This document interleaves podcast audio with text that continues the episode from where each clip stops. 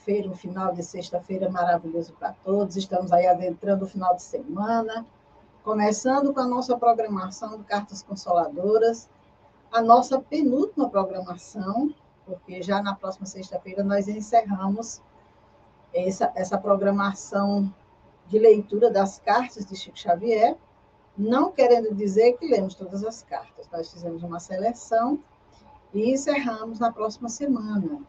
Então, hoje a gente vai fazer o estudo da penúltima carta escolhida para essa programação, mas já estamos aí um pouquinho saudosos, né? Da programação que está encerrando, outras virão, existem outras programações aí que nós estamos elaborando, se Deus quiser, para logo, logo estarmos retomando. Então, boa noite, Cláudia, seja bem-vinda. Boa noite, boa noite a todos. Boa sexta-feira, bom fim de semana, muita paz. E aí estamos para mais um estudo de cartas de Chico Xavier. Essa de hoje tem as suas particularidades, né? Tem as suas peculiaridades que são de todo o nosso interesse, porque não é só o relato de pessoas que morreram, são outros testemunhos que nos estão sendo dados, novos ensinamentos, que eu acho que serão proveitosos para todos nós. Nós só queremos lembrar para você que está acompanhando, ou para você que está assistindo pela primeira vez, que as cartas que nós fizemos, assim como outras programações que o nosso canal CS Cristo Virtual realiza, estão arquivadas no YouTube, no canal SES Crista Virtual e Dora Rodrigues Espírita. Quem tiver interesse de consultar as anteriores, fique à vontade. Bem, a carta de hoje, como bem disse a Cláudia, ela é uma carta especial. Quando eu li a carta, eu fiquei, meu Deus, realmente a, a, o Chico tinha essa capacidade de ajudar mesmo, porque as pessoas que chegavam com dramas de situações assim, meu Deus, difíceis demais, como a gente vai ver daqui a pouco. E todo o consolo, todo o esclarecimento chegando pela, pela mão de Chico Xavier, os espíritos trazendo informações que a família jamais teria se não fosse esse contato, se não fosse esse canal que Chico fez entre ele e a espiritualidade. E a carta de hoje é uma carta que fala de uma experiência muito dolorosa vivida por um casal, Alberto e Angélica Fortunato, que perderam, perderam como a gente costuma utilizar o termo, né? Três filhos menores dele desencarnaram no mesmo dia, afogados numa piscina. E aí a gente já começa pensando, meu Deus, quando um, um familiar desencarna, já é tão difícil, tão doloroso. Você imagina perder três filhos na mesma situação, no mesmo dia. Foi esse momento vivenciado por esse casal de que a carta vai tratar. Mas antes, nós vamos aqui conversar um pouquinho como foi que isso aconteceu, né? Como é que se deu esse desencarne. É, na obra Retornaram Contando, nós pensamos algumas informações que dizem que eles, na época, eles residiam em São Paulo. E aí foram convidados para passar o final de semana na Fazenda Bela Vista, que um amigo dele, por nome José, o japonês, arrendou em Mogi das Cruzes. Então, quando o, o, acidente aconteceu, o desencarne dessas crianças aconteceu no dia 4 de dezembro de 1961, eles estavam quase que sozinhos na beira da piscina, não tinha nenhum adulto próximo, estavam somente os três filhos do casal, do casal Fortunato, que era o Jair, com 13 anos, o Osmar, com 15, e José, com 16. E um menininho, filho do dono da casa que, na qual eles se encontravam. Então, o Jair aniversariava naquele dia. Era um momento de festividade na, entre a família, né? E ele foi o primeiro a entrar na piscina. Logo que entrou, já foi se afogando. Certo que a piscina deveria ter uma profundidade aí grande e ele não soubesse nadar. E aí os dois irmãos mergulharam para salvá-lo. E terminaram se debatendo e morreram juntos, os três, apesar da tentativa de salvamento do japonesinho com uma vara de bambu. Quer dizer, o japonesinho aperreado foi pegar um, uma vara de bambu tentando salvar, mas não teve como. Então, o choque foi muito grande para as duas famílias, para a família dos rapazes, para a família que estava recebendo aquelas criaturas naquele momento de festividade, aniversário do filho, um dia festivo, que de repente se transformou numa tragédia dolorosa. Então, sempre que as cartas eram lidas e entregues, depois algumas pessoas endereçavam cartas para Chico, ou algumas pessoas iam até lá, às vezes o caso era tão complexo que as pessoas iam entrevistar. E aí, numa entrevista que foi realizada na residência do casal Fortunato, a dona Angélica contou que na noite anterior do acidente, ela teve um sonho de muita nitidez. E nesse sonho, dois de seus filhos morriam. Um deles afogado no lago e o outro de, de acidente automobilístico. Mas ela não ficou impressionada com esses sonhos. Ela disse que, muito ao contrário, não desistiu da viagem, insistiu para ir para a fazenda de Mogi das Cruzes, contra a vontade do marido, que estava indisposto, havia programado uma viagem recreativa com seus pais, não queria ir, mas foram todos, e lá se deu o ocorrido. Então, passaram-se 21 anos. Quanto tempo, meu Deus? Quanto tempo? 21 anos. No dia 19 de fevereiro de 1982, o casal Fortunato visitou a reunião pública de Chico Xavier, lá em Uberaba, no Grupo Espírita da Prece, e conversou rapidamente com Chico Xavier. E, para surpresa deles, o, o Chico visualizou ao lado deles as entidades espirituais Maria Justina, que era avó do senhor Alberto, Angélica, avó da senhora Angelina, e um senhor japonês, velho amigo do casal, que era aquele senhor que foi o anfitrião deles em Mogi das então, ele, o, o, casal comentou que soube que o José tinha falecido aproximadamente um ano após a desencarnação das crianças, dos rapazes. Mas ignorava que ele tivesse sofrido tanto a ponto de não resistir por muito tempo às consequências do impacto emocional provocado pela tragédia. Então, ele ficou muito abalado, japonesinho, e isso adoeceu e o levou a um desencarne rápido talvez por outras complicações que ali já estavam, e tudo se somou, né? Então, naquele momento, saber da presença espiritual dele ali foi muito confortador para os pais dos garotos, né? Então, horas mais tarde, diz o texto, no desenrolar da reunião, Chico psicografou a carta que vinha assinada por José, um dos filhos do casal, e nessa carta, ele vem revelando as, as razões profundas do acidente coletivo que colocou os três irmãos no caminho da redenção. Então, nessa carta, ao contrário de muitas que nós já lemos, ele traz informações do porquê deles terem desencarnado daquela forma. Mas lembrando que a carta está vindo 21 anos depois, né? Não foi assim rapidinho como as outras, que era sete meses, dois anos, coisa dessa natureza. Então, hoje, Cláudio, nós vamos fazer diferente. Eu vou ler a carta, você comenta e depois eu dou meu parecer. Mas fique à vontade se você já quiser colocar alguma informação com relação ao que eu já li. Para esse início aí que você falou, eles, eles desencarnaram no dia 4 de dezembro de 1961. E a primeira carta no dia 19 de fevereiro de 1982. Por 21 anos, essa família sofria, ainda estava de luto, amargando a saudade e a ausência desse pessoal. Porque para sair de, de Ibitinga, em São Paulo, para onde ele é interior de São Paulo, né? Para Uberaba, 21 anos depois, na esperança de receber uma carta psicografada, porque ouviram falar que ele fazia esse trabalho, é uma ansiedade muito grande, é uma espera muito grande, é um, sei lá, não sei nem como descrever isso, Deus me livre de um dia passar por essa situação, mas com certeza é um, um, um desassossego da alma na tentativa de buscar alguma notícia, né? 21 anos sofrendo essa ausência, e aí surge essa, essa esperança. Quem sabe se eu não encontro alguma coisa, quem sabe se eu não escuto uma mensagem, quem sabe se eu não recebo.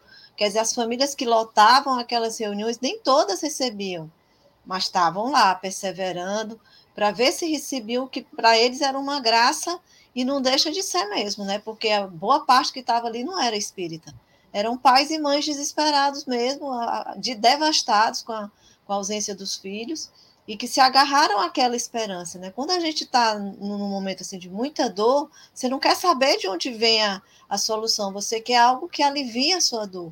E a dor de perder um filho, ah, não, não tem como, não tem adjetivo, né? Não tem como descrever. Por 21 anos aguardaram essa, esse momento a gente, eu penso, eu, eu não há nada aqui no, no, livro, os autores não escrevem isso, mas eu tenho essa, essa sensação de que aqueles que, que iam até lá, sobretudo os que vinham de muito longe, eles eram levados realmente pelos espíritos, pelos guias espirituais, para, como é que se pode dizer, não dar viagem perdida, né? É muito tempo sofrendo essa, essa dor, essa ausência, e sem ter segurança nenhuma de que seriam agraciados com essas notícias, né? E, e não só a carta, eles tiveram é, é, a bênção de, de ser informados de que estavam todos ali. Estava o, o, dono da fazenda que desencarnou cerca de um ano depois de desgosto com essa, com essa situação horrorosa que passou. Estava as avós dos pais, tanto do, do pai quanto da mãe. Todo mundo ali. E, e, então não foi só a notícia do filho, foi a, a, a evidência, o indício da sobrevivência da alma dos parentes também que haviam desencarnado antes dele, porque essa família também não era espírita. Foram lá movidos pela saudade, pela vontade, pela esperança, sobretudo, de receberem uma notícia dos familiares, né?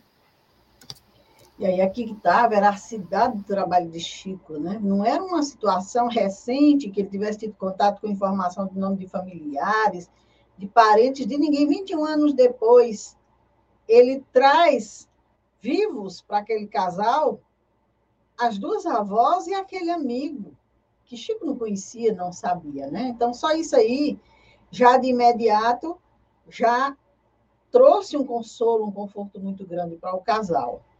Mas vamos aqui à carta, porque é uma carta bem interessante. E ela inicia, querida mãezinha Angélica e querido papai Alberto, peço-lhe nos abençoe. Sou eu quem tomo o lápis para as notícias, no caso, José. Creio que as nossas lágrimas recíprocas já lavaram a nossa dor. Entretanto, comovo-me ao recordar a despedida tríplice.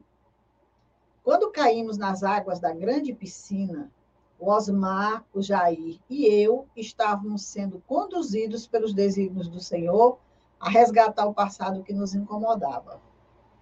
Nada posso detalhar quanto ao fim do corpo de que nos desvencilhamos, como quem se vê na contingência de trocar a veste estragada e de reajuste impossível. O sono compulsivo que nos empolgou os três foi algo inexplicável, de que voltamos à forma da consciência dia após o estranho desenlace.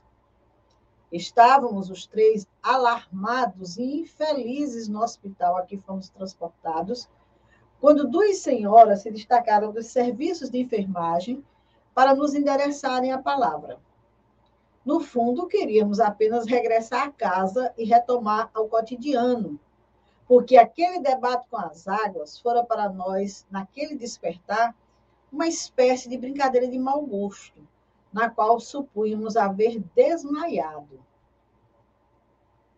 Então, bem aqui, eu vou interromper a leitura para que a Cláudia faça os comentários dela desse trecho que nós lemos e em seguida a gente comenta também. Fica à vontade, Cláudia. Ele fala como, como os demais do sono e usa uma expressão bem, bem particular deles, o sono compulsivo.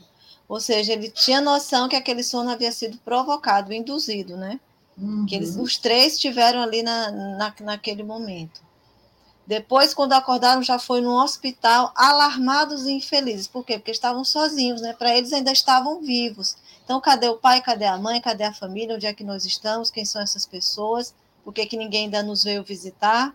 E em momento oportuno chegaram duas senhoras que eles não conheceram em vida, se apresentaram como parentes da família como avós, na verdade, bisavós dele, né? Porque eram avós, uma do pai e a outra da mãe, né? E aí, qual era a intenção deles? Olha aqui esse trecho. Queríamos regressar à casa e retornar ao cotidiano. Eles achavam que ainda estavam encarnados, que estavam no hospital aqui da Terra e que só estranharam porque da ausência dos pais, né? Por que estavam ali sozinhos.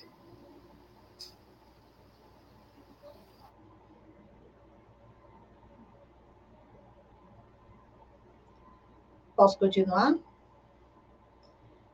Bem, então veja aqui. Quando ele fala, nossas lágrimas recíprocas já lavaram a nossa dor, quer dizer, foram anos e anos de sofrimento. Então já não há mais o que chorar. Agora a dor já, já como que adormeceu.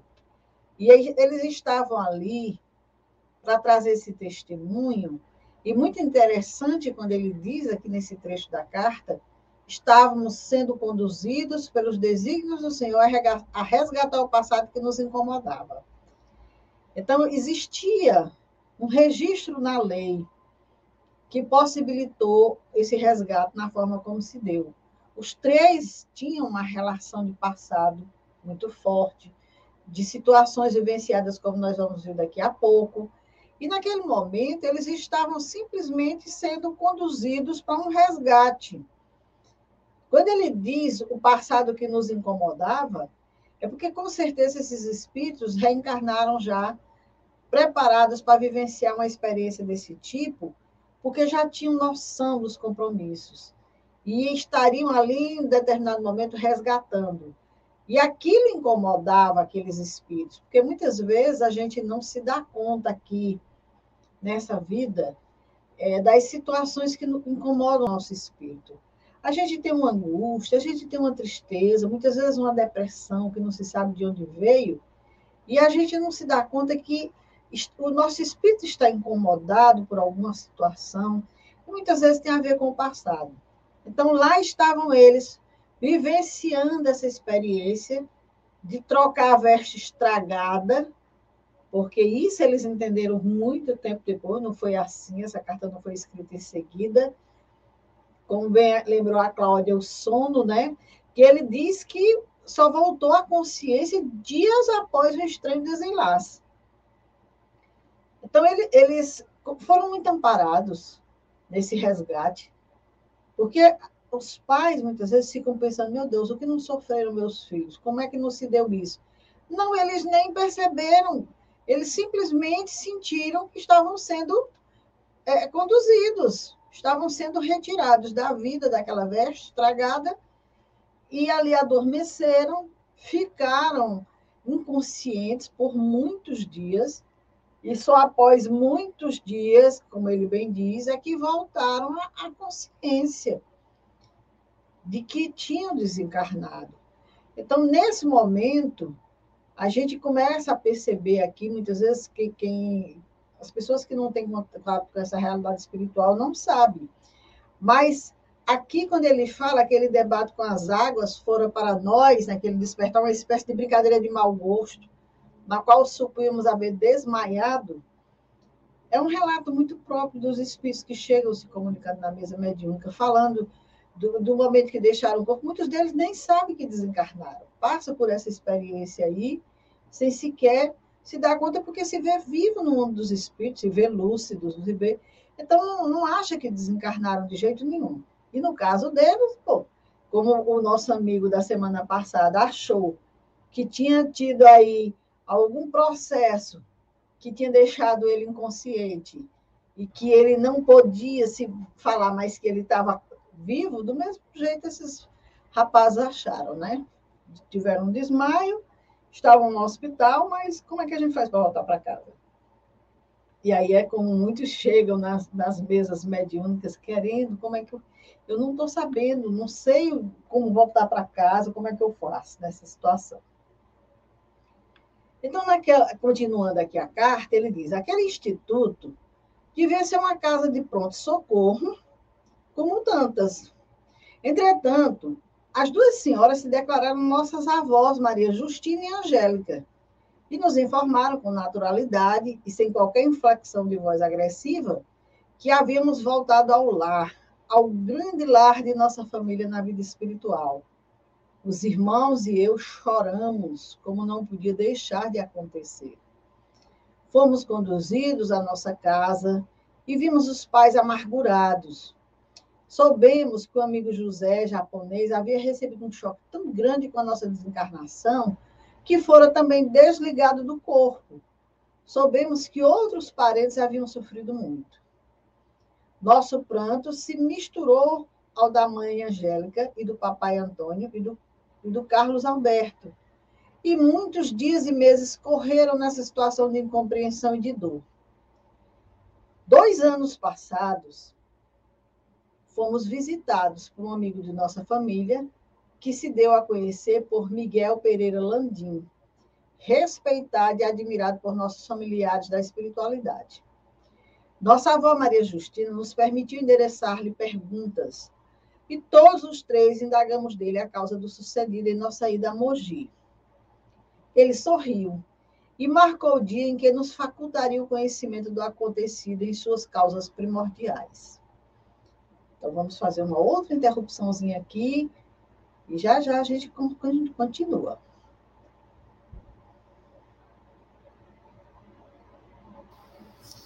É, aqui a gente está vendo é, que quando eles se sentiram preparados, a primeira preocupação deles, a família, como sempre, né? Pediram para voltar para casa e vieram. Aqui ele não fala os três, mas aqui eu acho que sim, porque ele diz os irmãos e eu, né? Então foram visitar os pais, ficaram sabendo que o dono da fazenda japonesa havia desencarnado, né? Viram todo o sofrimento da família. Talvez essa situação lhes foi permitida para eles se conscientizarem realmente tanto de que já não faziam mais parte dessa realidade material, mas de que a, vida continuava aqui na Terra, porque eles não tinham essas informações nenhuma e eram muito jovens, né, muito crianças, o mais velho tinha 16 anos, num tempo em que não havia essa divulgação de, de doutrina que a gente tem hoje, né? Então, quem conhecia a doutrina naquela época conhecia por um esforço pessoal, por uma, movido por uma necessidade pessoal. E esses aqui não conheciam, né? Então, quando se viram lá desamparados, aflitos, consideraram por bem e com parentes que eles não conheciam, com quem não tinham um vínculo construído aqui, né, na sua vida de relação. Então, acharam oportuno que eles viessem para cá e vissem como estava a família. E aí, e isso uma, é, talvez uma, uma estratégia para convencê-los tanto da realidade espiritual, que eles realmente continuavam vivos, que a família aqui também continuava viva, e que era possível esse intercâmbio, que o, o vínculo continuava, o afeto continuava. A única coisa que tinha sido interrompida era aquela presença diária, né, a, a toda hora, a todo momento, mas o resto continuava tudo igual. E que a aflição que eles passavam lá, a saudade, a dor da, de, de não estar presente, também era partilhada aqui. Então, a, é, é, a família continuava. Talvez seja essa a ideia, né? A família continuava ali presente. Só que, infelizmente, por razões que a gente vai ver já já, é, é, não mais com esse contato físico, com esse contato é, material, né? Essa expressão que ele usa, Cláudia, grande lar de nossa família na vida espiritual, me lembra a expressão de Jesus que diz: há muitas moradas na casa do meu pai. Se não fosse, eu vos teria dito. Quer dizer, nós retornamos para o nosso lar, nosso grande lar da nossa família na vida espiritual. nenhum de nós, ao desencarnar, ao se desvestir da carne, fica ao abandono. Pode até ficar perambulando por aí um tempo, mas a assistência espiritual sempre se faz presente, de toda forma, para que a criatura fique acolhida, fique amparada. E aqui ele se reporta a essa expressão quando ele diz que havíamos voltado ao lar, ao grande lar de nossa família na vida espiritual. Tiveram consciência de que de lá tinham vindo para a Terra e agora estavam retornando. E aí, nesse caso, como ele, ele coloca aqui, que teve um momento em que eles receberam a visita desse Miguel Pereira Landim. Esse Miguel Pereira Landim, ele foi uma criatura que fundou, em 1860, a cidade de Ibitinga, em São Paulo, atualmente considerada a capital nacional dos bordados, e faleceu em 1890. Então, era alguém de expressão aqui na vida, né? fez algo nesse sentido, e a gente vai ver que há uma relação entre o Miguel Pereira Landim e eles, nas situações que eles vão narrar, em fatos vivenciados no passado, coisas dessa natureza. Então, o que, que aconteceu? Eles estavam curiosos, eles queriam saber, sim, por quê? Por que, que a gente foi lá para Mogi para desencarnar os três lá? Como é que é isso? E aí o irmão marcou um dia com eles. Bom, nós vamos conversar sobre isso para vocês entenderem o porquê desse acontecimento. É claro que esse irmão iria buscar essas informações é, e verificar com a espiritualidade qual seria o momento adequado para que eles vivenciaram, como nós vamos colocar agora em sequência do que ele narra na carta, porque as coisas não acontecem assim desorganizadamente no mundo espiritual. Tudo tem um, um, uma história, uma maneira de se conduzir. Então ele diz: voltando a nós, na ocasião prevista, quer dizer, ele marcou uma data e voltou nessa data, conduziu-nos os três à matriz do Senhor Bom Jesus em Ibitinga. Entramos curiosos e inquietos. A igreja estava repleta de militares desencarnados. Muitos traziam as medalhas conquistadas, outros ostentavam bandeiras. Em meu coração passou a surgir a recordação que eu não estava conseguindo esconder. De repente, vi-me na farda de que não me lembrava, junto dos irmãos, igualmente transformados em homem de guerra. E o nosso olhar se voltou inexplicavelmente para as cenas que se nos desenrolavam diante dos olhos. Envergonho-me de confessar mas a consciência não me permite recurso. Vi-me com os dois irmãos numa batalha naval, que peço permissão para não mencionar pelo nome, quando nós, na condição de brasileiros, lutávamos com os irmãos de república vizinha. Afundávamos criaturas sem nenhuma ligação com as ordens belicistas, nas águas do grande rio. Criaturas que em vão nos pediam misericórdia e vida Replicávamos que em guerra tudo resulta em guerra. Foi então que o chefe Landim apontou para uma antiga imagem de Jesus, do bom Senhor, do Senhor bom Jesus, e falou em voz alta que aquela figura do Cristo viera do forte Itapura, onde com destino à nossa cidade. E que perante Jesus havíamos os três resgatado uma dívida que nos atormentava desde muito tempo. Aqueles companheiros presentes passaram a nos felicitar, explicando-nos que se haviam transformado em servidores das legiões de Jesus Cristo. O que choramos num misto de alegria e sofrimento não sabemos contar. Dora, eu queria fazer um comentário. Eu já ia pedir para fazer isso. Eu queria fazer um comentário aqui, ó, porque essa parte é muito interessante. A gente vê muito nos livros de André Luiz essas situações em que as pessoas são levadas a determinados ambientes para serem esclarecidas, né, para serem é, confortadas, consoladas. Eles estavam querendo uma explicação para aquilo ali. E dessa situação aqui, até a visita que eles fizeram aos pais, se passaram dois anos. Né, não foi logo em seguida. A gente tem aqui no livro é, obras póstumas, eu encontrei uma coisa muito interessante sobre memória. Ele diz: a memória é como um livro. aquele do qual se lê em certas passagens, presentes essas passagens facilmente aos olhos.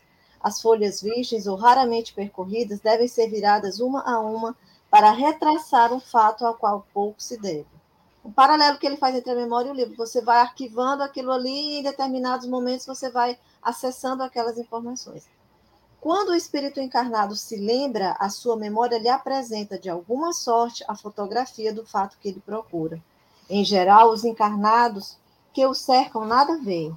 O álbum está num lugar inacessível à sua visão. Mas os espíritos vêm e folheiam conosco em certas circunstâncias. Eles podem mesmo, de propósito, ajudar a nossa procura ou perturbá-la. Eles queriam saber aquela, aquela, a razão daquilo ali. Só que estava tudo onde? no próprio psiquismo, na própria mente deles, no perispírito. E eles não tinham condições de acessar isso por si próprios, por conta desse incômodo que essa memória causava. Ele fala aí, né, que nós, nós é, é, resgatamos uma situação que muito nos incomodava. A gente, muitas vezes, os traumas, os problemas que a gente tem psicológicos, tem essa raiz. A gente sofre aquilo ali, mas não sabe ajuizar a respeito não sabe onde sim, que parte da nossa natureza acontece, em que parte da nossa vida se passou, onde está a causa dessa aflição, dessa angústia que nos perturba. Sendo que todo o tempo elas estão em nós e não nos outros, não nas circunstâncias. Estão nas marcas que os nossos erros nos deixaram no nosso corpo espiritual e na nossa mente. E eles não podiam acessar isso sozinhos. E já tinham desencarnado, já tinham um tempinho, né? Ainda não estavam prontos. Então, o que, é que a espiritualidade faz? Olha a misericórdia, a bondade, a delicadeza que eles têm conosco, não é? Os levaram a um lugar seguro, que foi a igreja. Lá estavam muitos espíritos que participaram da mesma situação que eles, a mesma situação que gerou essa, essa necessidade de resgate, todos já redimidos, todos já devidamente esclarecidos, ali reunidos por um objetivo, aproveitaram essa circunstância e os levaram até lá. Então, o que, que eles encontraram? Encontraram pessoas que tinham uma história parecida com a deles, só que já haviam se livrado desse débito, né, como se costuma dizer nos meios espíritas, e eles precisavam resgatar. Então, o que, que iam fazer? Iam mostrar os horrores que eles cometeram? Iam mostrar para eles o que, que eles tiveram, o que, que as cenas? Claro que não encontraram uma maneira mais inteligente, mais caridosa, mais humana de fazê-los reencontrar com essa realidade sem causar trauma, né? libertando-os, libertando-os dessa impressão negativa, desse incômodo que eles traziam. O que é que Kardec nos diz? O que se produz do encarnado para o espírito ocorre igualmente do espírito ao vidente. Eu estou lendo isso aqui porque é, é o mesmo raciocínio ele está falando aqui, evidentemente, da memória dos encarnados, do acesso que, os espíritos permitem aos encarnados as memórias de fatos passados. Mas é a mesma coisa aqui, só que eles já estavam do lado de lá. Quando se evoca a lembrança de certos fatos na existência de um espírito, a fotografia desses fatos se apresenta a ele. Por quê? Porque está arquivada na consciência, no subconsciente cuja situação espiritual é análoga à do espírito livre, vê como ele e vê mesmo em certas circunstâncias o que o espírito não vê por si mesmo. Ou seja, o vidente às vezes nos dá informações sobre nós, sendo que ele vê em nós aquilo que a gente não tem ainda coragem, nem maturidade, nem preparo para perceber. Esses espíritos que os acompanhavam sabiam dessa possibilidade de levá-los a descobrir por si próprios, reavivando essas, esses arquivos que estavam na mente dele. Mas para que isso? E, sobretudo, que efeito causaria? Gerando mais dor, mais trauma. Então, essa situação criada revela toda a, a, bondade que eles têm, o, o amor, o afeto com que as pessoas são tratadas do lado de lá. As suas dores, os seus traumas, as suas culpas, tudo isso é tratado com muito cuidado por parte deles, porque o objetivo é socorrer, é amparar a criatura, colocá-la em condições de seguir em frente com a própria vida com mais firmeza, né? E com a sensação de, de, de liberdade, de, poxa, me livrei disso, graças a Deus, resgatei o que eu tinha para resgatar, sofri o que eu ainda tinha para sofrer, e daqui para diante eu, eu sigo em paz. Eu achei muito bonito isso, essa, essa. A gente ainda não tinha visto, né? Até agora, nessas cartas, uma situação como essa. E eu achei de uma beleza incrível, porque todo aquele povo que estava ali, aqueles militares, foram pessoas também que padeceram as mesmas situações, estavam ali para dizer: olha, vocês agora estão como nós, na nossa mesma condição. Libertos por quem? Não por Fulano, não por aqueles a quem matamos, a quem supliciamos. Libertos pelo Cristo. Achei muito lindo ele dizer, ele, ele apontar a imagem do Cristo e dizer que eles agora estavam livres diante de Jesus Cristo. Quer dizer, era ele quem os liberava da, daquele momento em diante, daquela situação muito dolorosa. Então, achei interessante também considerar que, mesmo numa situação dessa, de se perder três filhos de uma vez, para quem fica aqui é tenebroso. Mas se a gente pudesse compreender o significado que essas situações difíceis têm para nós, para a nossa vida como espírito, a gente veria que, na, que quase, quase sempre a gente está lucrando com essas dificuldades. Porque se a gente sabe superar, se a gente consegue compreendê-las, a gente vê a expressão da misericórdia divina. A gente vê a compaixão de Deus nos ajudando para que a gente caminhe para frente. Não de uma forma milagrosa, mas pela via da justiça, que é a gente se responsabilizar pelas escolhas equivocadas que a gente faz, pelo dano que a gente causa aos outros. Nunca se esquecer que ninguém sai desse mundo sem resolver, sem esclarecer esses, esses pormenores. Outra coisa que eu queria comentar também, nesse mesmo livro, quando ele fala sobre as expiações coletivas, o que a gente está vendo aqui é uma expiação coletiva, né? São três pessoas e os pais, uhum. mais o japonês, mais a família do japonês que desencarnou, tá todo mundo de alguma forma ligado nessa mesma circunstância. Não são só os três rapazes. Todos ali sofreram, todos ali amadureceram e aprenderam alguma coisa. E aí Kardec pergunta sobre esse, a causa dos sofrimentos individuais e a causa dos sofrimentos coletivos. Aí ele diz: todas as leis que regem o universo físicas, morais, materiais ou intelectuais, foram descobertas, estudadas, compreendidas, procedendo do estudo e da individualidade e do da família, a de todo o conjunto. Então, as leis se aplicam tanto ao indivíduo, à consciência individual, quanto àquele grupo onde ele está inserido, seja a família, seja a profissão, seja o bairro, seja a cidade, seja o país, seja a etnia onde ele vive.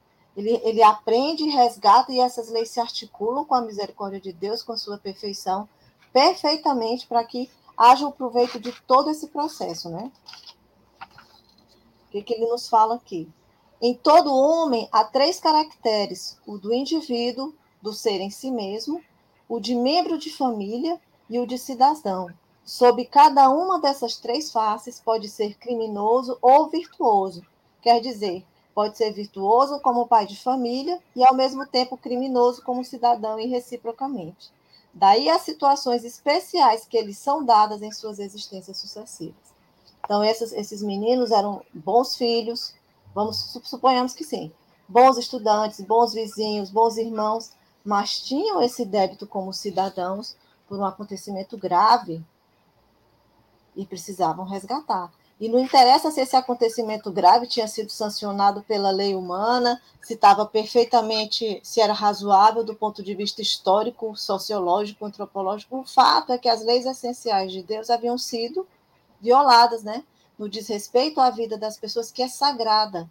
Então, independente de quaisquer considerações dessas, dessa natureza, de considerações de ordem material, elas precisavam ser esclarecidas e o foram. Ninguém escapa da lei de Deus de jeito nenhum.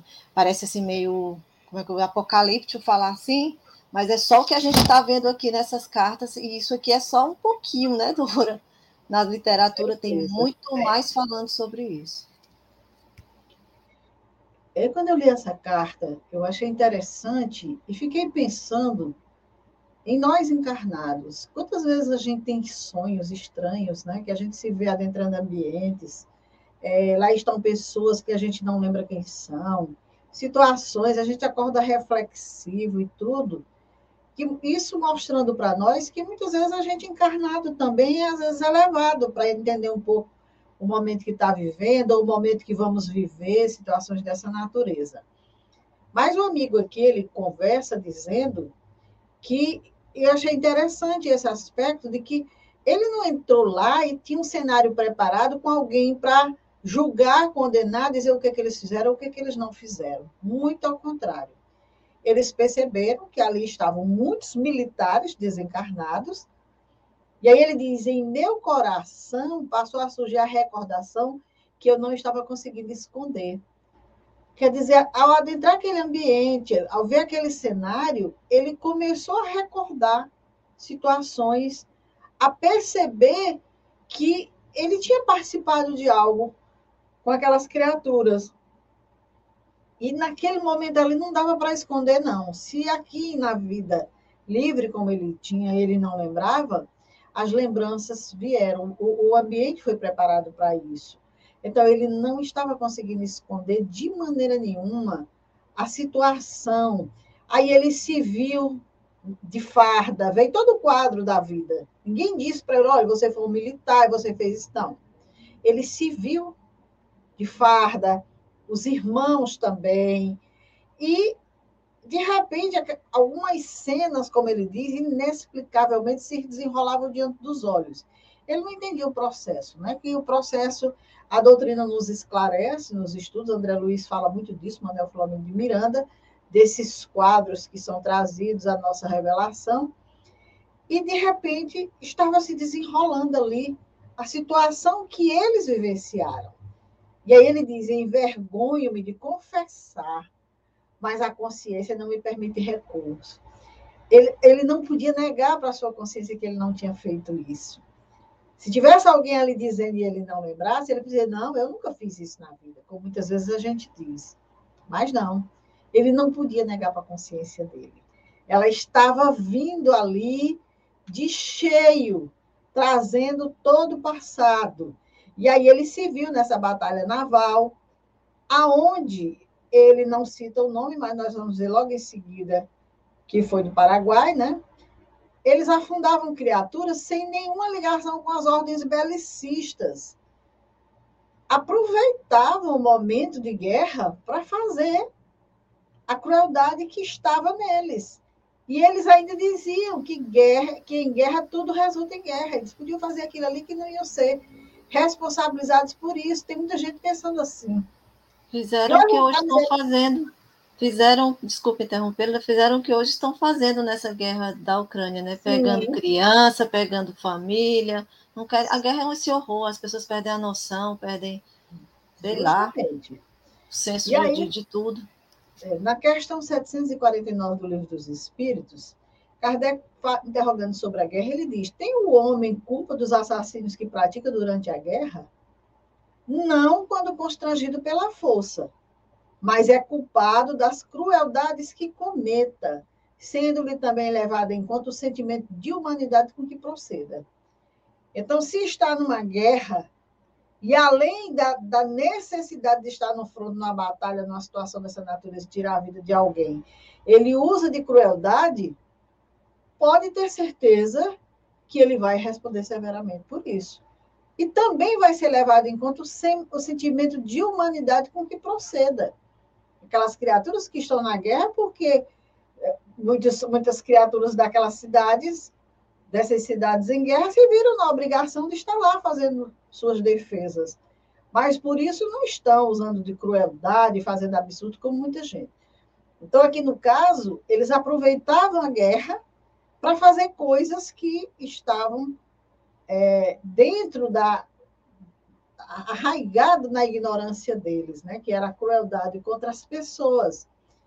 Então, naquele momento, ele vê essa figura que viera do Forte Itapura. Olha, esse forte, ele é, foi um posto militar construído para proteger o Brasil das tropas de Solano Lopes na Guerra do Paraguai. Então, lá no início, ele disse que não ia identificar o local, mas aqui está a constatação de que foi na Guerra do Paraguai que isso aconteceu, e que nesse forte, que a, a imagem de Jesus Cristo que estava nessa igreja, que eles estavam entrando, veio desse forte. Olha a relação que nós vamos encontrar aqui. A imagem veio do forte, e ali estavam resgatando essa dívida contraída entre 1864 e 1870. A gente não sabe se só isso já respondeu por tudo ou se aquilo era um restante de débito que eles estavam pagando, mas o, o que é certo é que aqui ele tem a informação de que se relacionava com as atitudes dele do passado. E ele diz: os três tinham resgatado uma dívida que nos atormentava desde muito tempo. Então, muito tempo, às vezes, o espírito fica na espiritualidade, se preparando, se organizando, e aquilo incomoda. Como é, quando que eu vou rever, passar por uma situação que, que modifique tudo isso, né? Para se transformar esses servidores da legião de Jesus Cristo como os que estavam ali, que ele reconheceu, que participaram da batalha, mas que agora estavam redimidos, como a trazer um ânimo e dizer, olha, vocês também, desse momento em diante, poderão ser esses servidores do Cristo. E aí, finalizando a carta, ele diz: Fique, porém, esta informação para os queridos pais e para os irmãos queridos, a fim de que todos saibamos que a injustiça não é de Deus e que os nossos sofrimentos e provas se efetuam a pedido de nós mesmos, para que a nossa vida espiritual, a única verdadeira, se torne mais aceitável e mais ajustada às leis divinas Queridos pais, aqui estamos com a nossa avó Maria Justina, que nos abençoa, e agradecendo-lhe por todas as consolações com que nos fortalecem até hoje.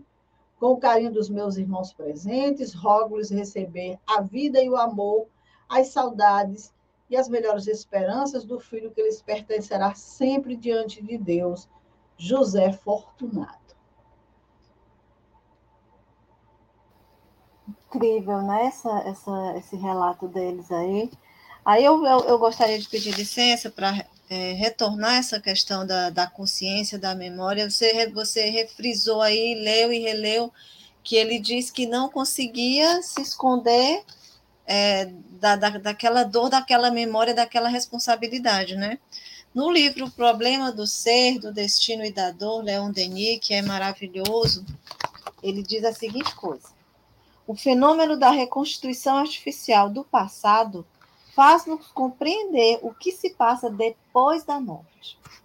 Quando a alma livre do corpo terrestre torna a achar-se em presença da sua memória aumentada, aí ele fala uma coisa interessante: memória consciência, memória implacável que conserva a impressão de todas as suas faltas e se torna o seu juiz e às vezes o seu algoz. A gente se acabou de ler uma outra versão desse trecho aqui. A memória e a consciência, fica tudo na, na, nossa mente, fica tudo no nosso subconsciente. Aquilo fica lhe perturbando, como ele diz, lhe incomodando, um desconforto, uma sensação de inadequação, de eu ter alguma coisa para acertar, alguma coisa para resolver.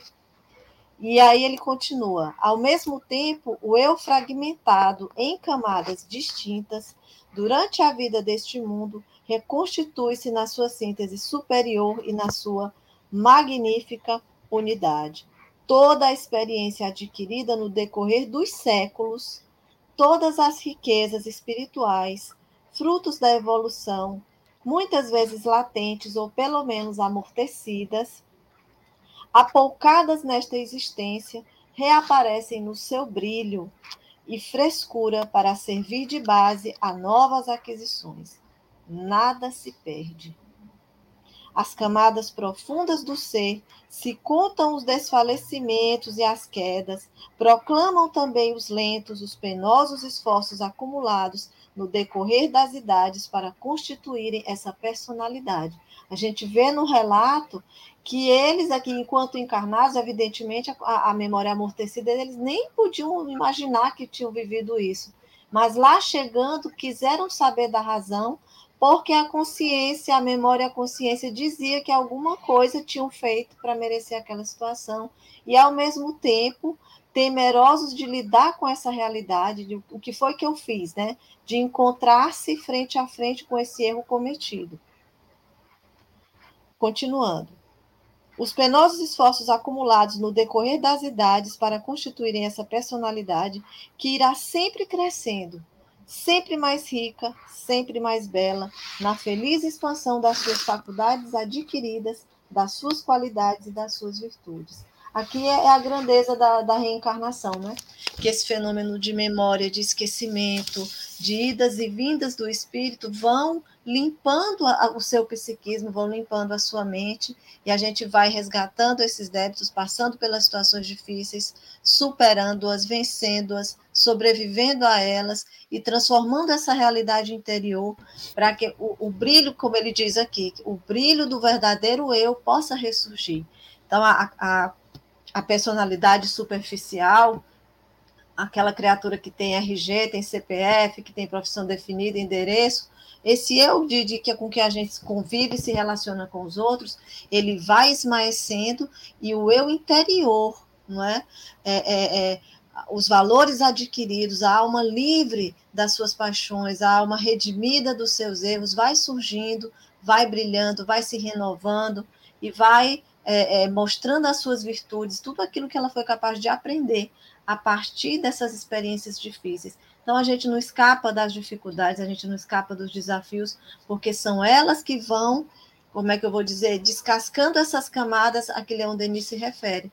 Olha aí quanto, quanta riqueza nessa carta, quanto aprendizado, porque essas crianças que desencarnaram traziam um passado de experiências muito difíceis, e só do lado de lá, após dar, de cara com essas verdades, é que eles realmente conseguiram é, é, resgatar o eu verdadeiro deles, né? Já livre, já liberto, já redimido. E daqueles meninos, talvez não tenha sobrado quase nada além do amor e do vínculo com os pais. Mas eram novas personalidades, eram novos espíritos, já livres, já limpos, já renovados, já prontos para novas experiências.